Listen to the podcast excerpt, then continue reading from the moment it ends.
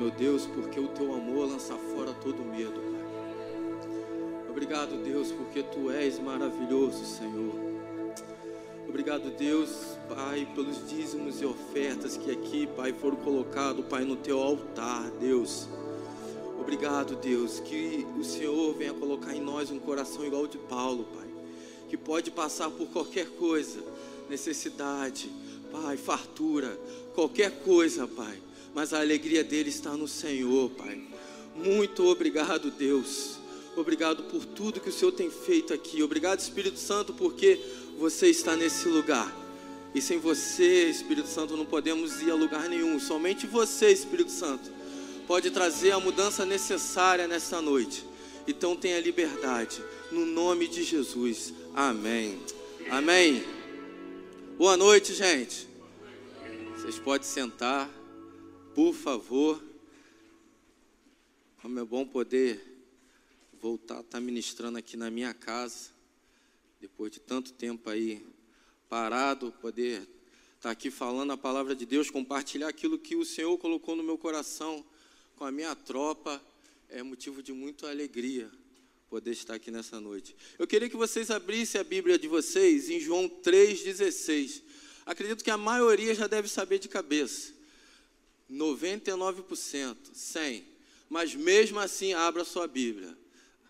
Eu quero que você abra sua Bíblia em João 3,16, porque a gente tem diversas versões diferentes, e eu quero ouvir a versão de vocês, daquilo que a palavra de Deus quer falar no nosso coração nesta noite. João 3,16, amém? Amém? Então vamos ler juntos. Pode ler cada um na tua versão. Beleza? Vamos lá, porque Deus.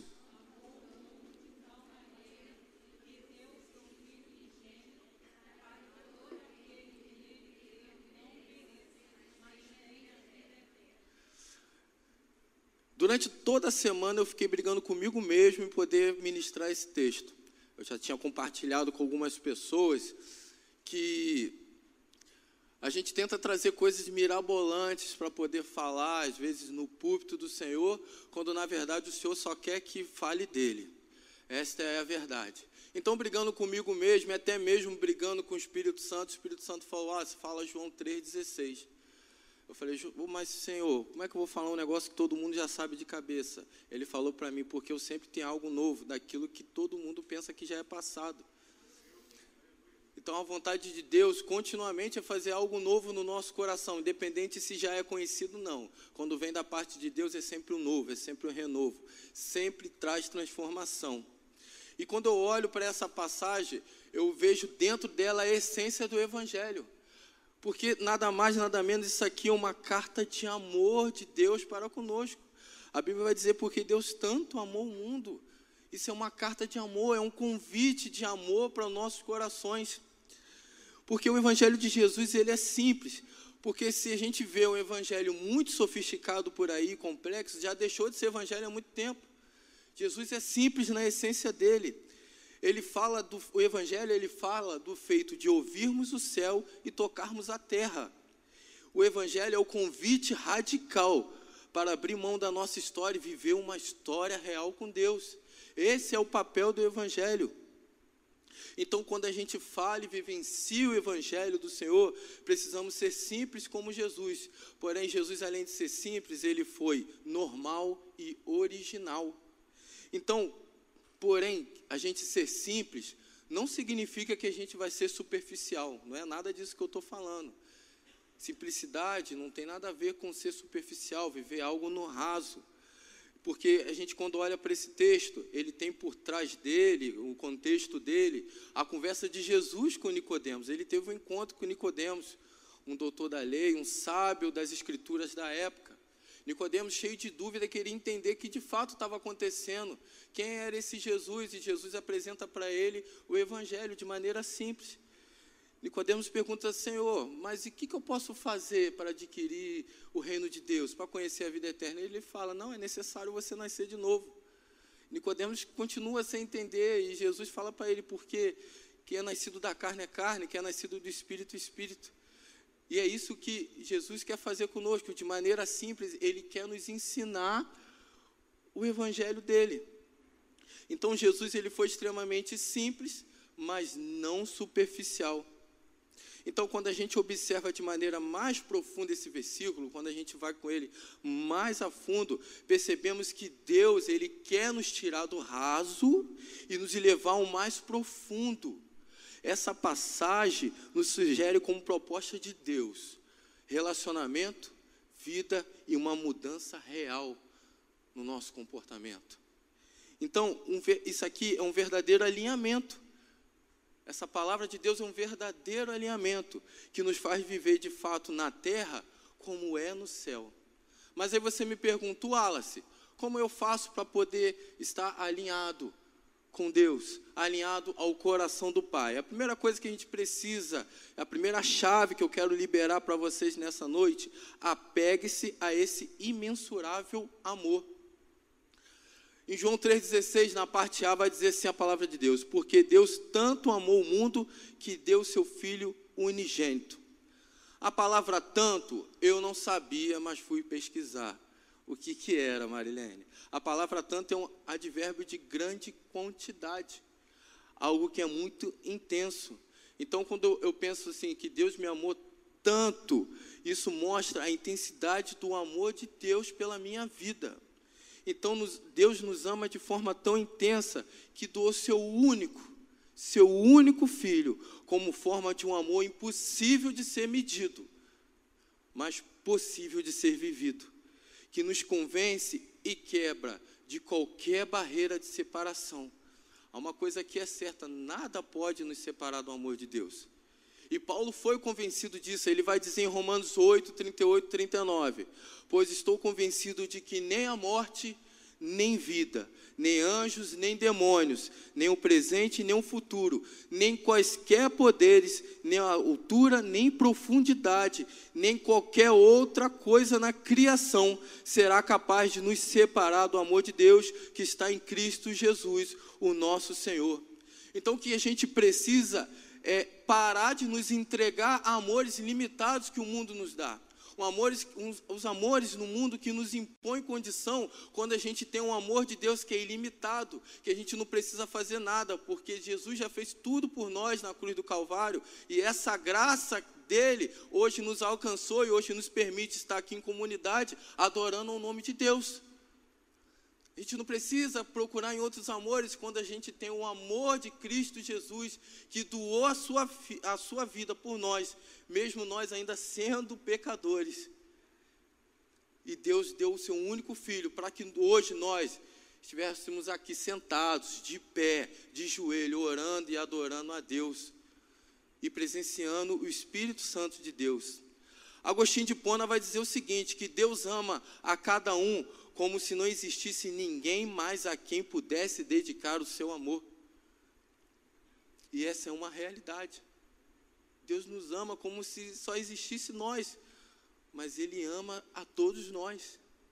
Então a gente precisa tomar posse desse imensurável amor, nos apegar a esse imensurável amor, pegar para nós, guardar no nosso coração, dizer: esse amor que Deus entregou seu filho na cruz do Calvário é para mim. Ele morreu por mim, morreu por você, para que a gente tivesse vida e vida em abundância. Então, a segunda coisa que eu aprendo para viver alinhado ao coração do Pai. Segunda coisa, tenha uma fé que gere mudança.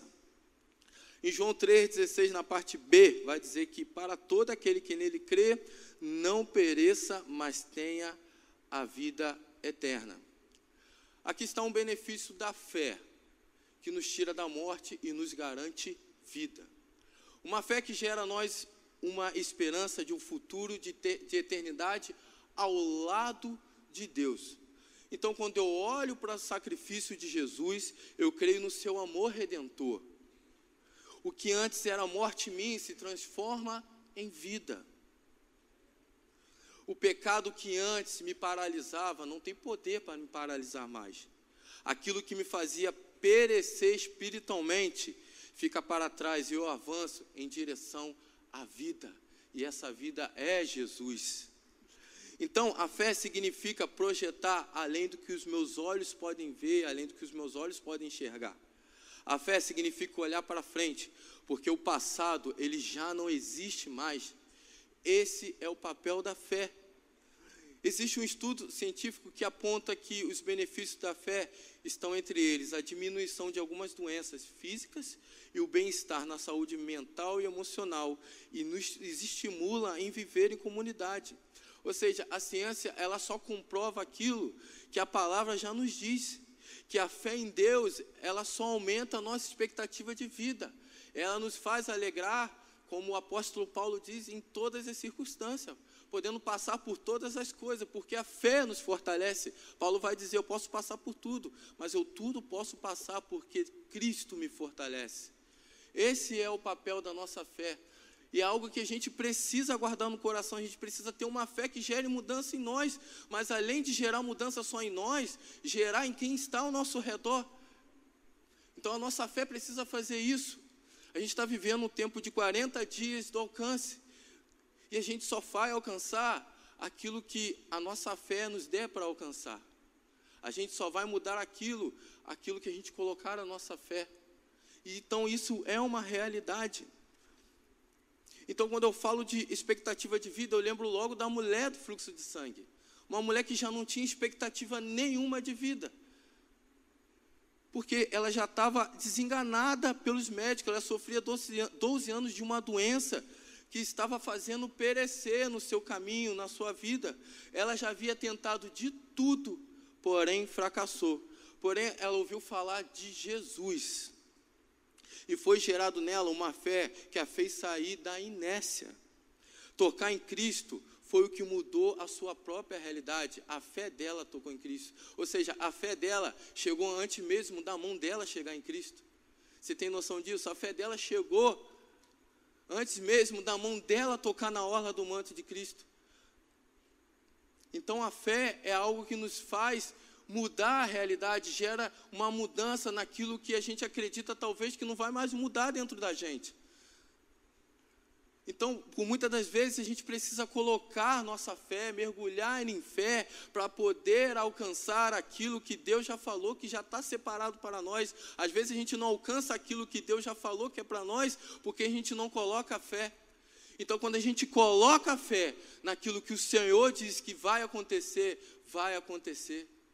Porque a nossa fé vai chegar antes dos nossos pés, essa é a realidade. Então, Jesus está aqui nesse lugar, essa é uma realidade. Então, o que, que a gente precisa fazer, já que Ele está nesse lugar? É gerar uma fé, uma fé que vai mudar a nossa realidade.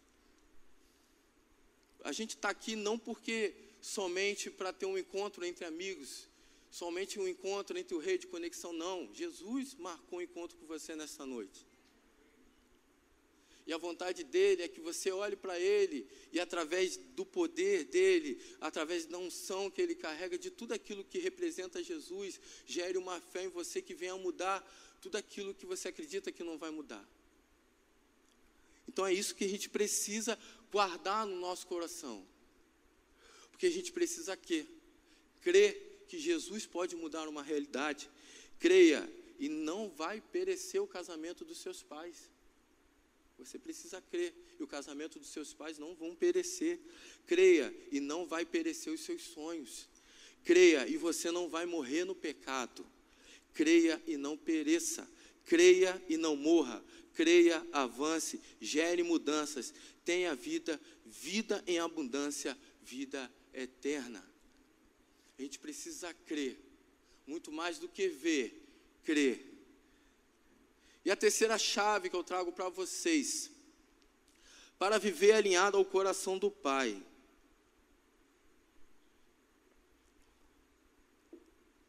Tem em vista o produto desse amor. João 3,16 vai dizer que deu seu Filho unigênito. Jesus era o produto do amor do Pai. E só quem reconhece o seu pecado vai olhar para Jesus como Salvador. Esta é a realidade. Cristo, ele precisou ser levantado numa cruz para ser o nosso redentor. Ele assumiu o nosso lugar como nosso representante, fiador e substituto. Quando Jesus estava na cruz, Deus lançou sobre ele todos os nossos pecados. Ele foi ferido, ele foi traspassado pelas nossas transgressões. Cristo se fez maldição por nós, ele se fez pecado por nós, ele foi cuspido pelo sinédrio, foi escarnecido pela multidão e açoitado pelos soldados. Cruelmente, os soldados arrancaram sua barba e bateram na sua cabeça. Naquele momento, não havia mais beleza nenhuma em Jesus. Todo o veneno que nos matava foi lançado sobre ele. O sol escondeu o seu rosto, mas antes de morrer, ele deu um brado de vitória rasgou a dívida que era contra nós, esmagou a cabeça da serpente e com seu sangue nos remiu para Deus. Jesus é um amor perfeito, então eu não posso é, olhar para a entrega de Cristo e não ser atraído por esse amor. Não tem como ficar parado quando eu olho essa entrega toda de Jesus. Ele morreu por mim e por você. E como li anteriormente, nada pode me separar desse amor. Em Hebreus 12, 2 vai dizer que devemos olhar firmemente para Jesus.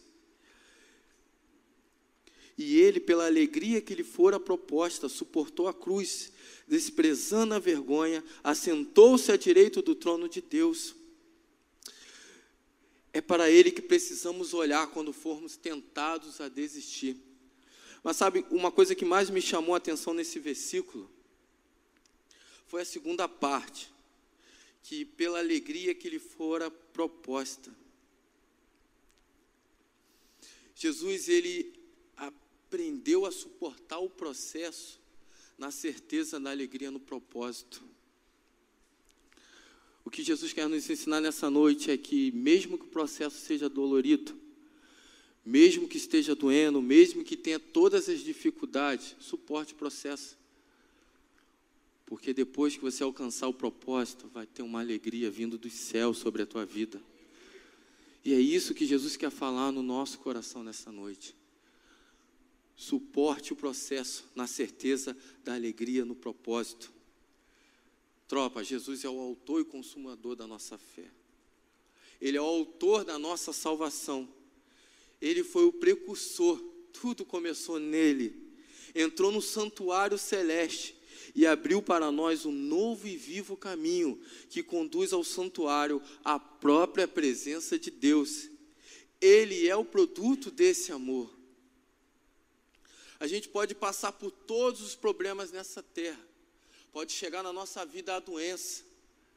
Pode chegar na nossa vida a escassez mas a gente tem o amor de Deus.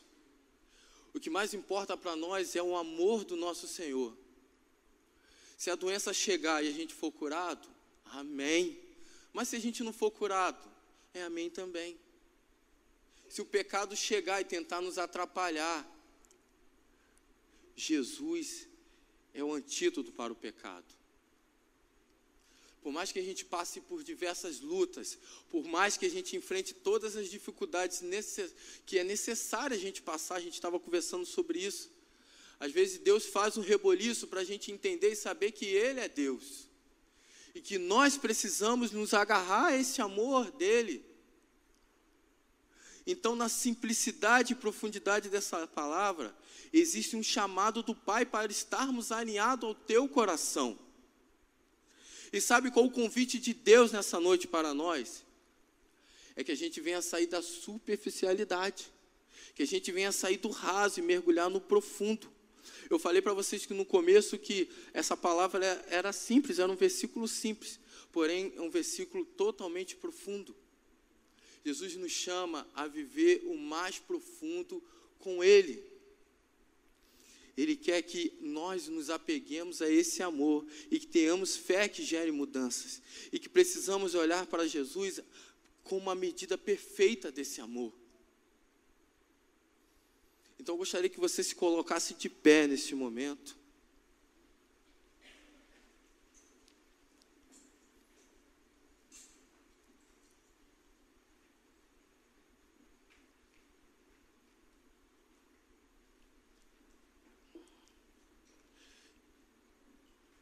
Comece a falar palavras de amor para esse Jesus que deu a sua vida por nós. Mas eu não gostaria que você ficasse falando em, voz baixa, não. Comece a clamar. Se você não, fala, se eu não sei como orar, apenas fale o nome de Jesus. Comece a se amar Jesus. Não se importa com quem está do teu lado. Eu vou até te ajudar. É, apague a luz daqui para mim, por favor, do salão, Thomas. Por favor. O Espírito de Deus está nesse lugar.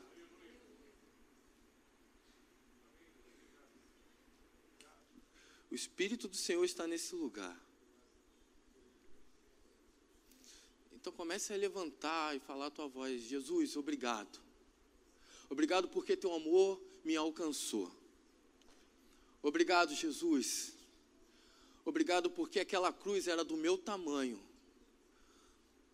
Mas você se fez maldição em meu lugar. Comece a clamar Ele agora. Comece a falar: Jesus, eu quero você. Comece a levantar a tua voz. Comece a adorar. Comece a se entregar a esse Deus todo-poderoso que está nesse lugar.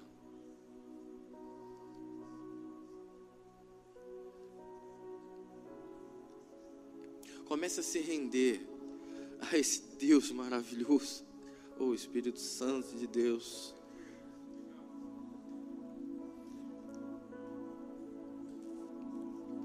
Hoje é um convite de Jesus para você que ainda não o conhece. Talvez você veja aqui somente para poder ver um colega teu, um amigo, ou simplesmente você no teu coração achava que não tinha nada para fazer. Quando na verdade o que você tinha para fazer era o um encontro com o Pai.